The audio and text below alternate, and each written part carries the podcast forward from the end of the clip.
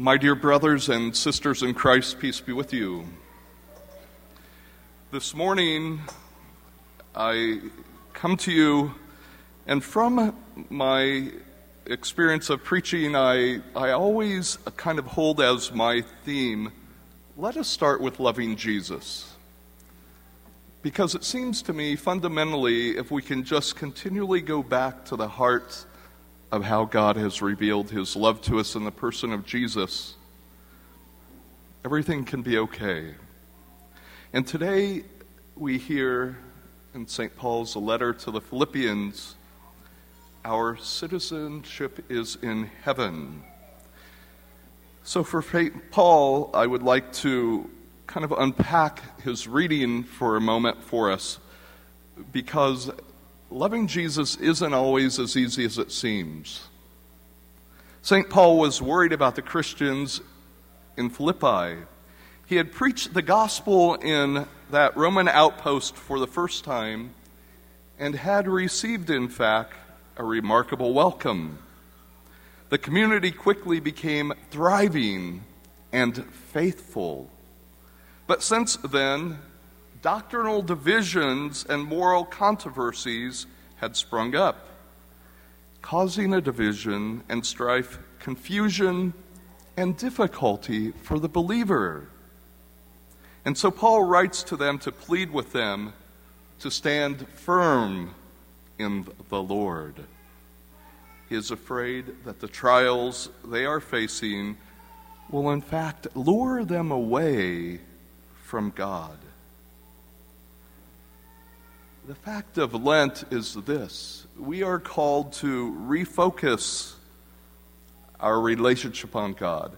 We're called to try to discern with God how our vision might be clouded as to see Him.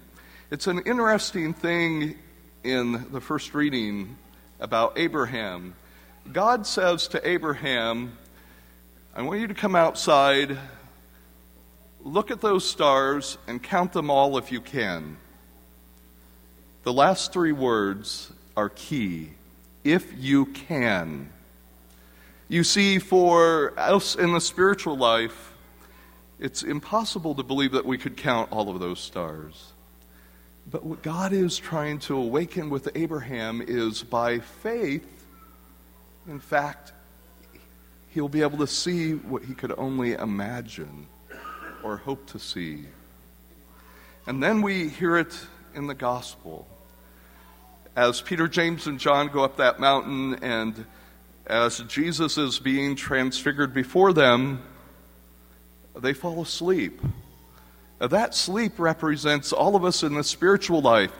The world, the divisions, the strife, the confusion, they kind of lure us to a sleep we kind of become faint in being able to understand that our citizenship, in fact, is in heaven.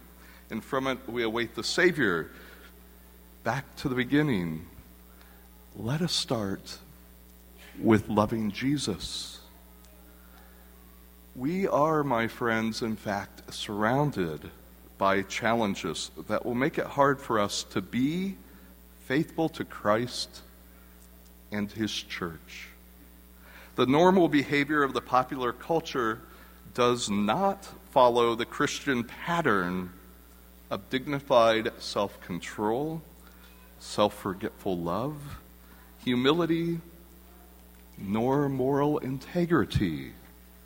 Instead, it glorifies, does the culture in the world, self indulgence, exaggerated individualism, superficiality, and moral weakness, just as the pagan society of Philippi did in Paul's day.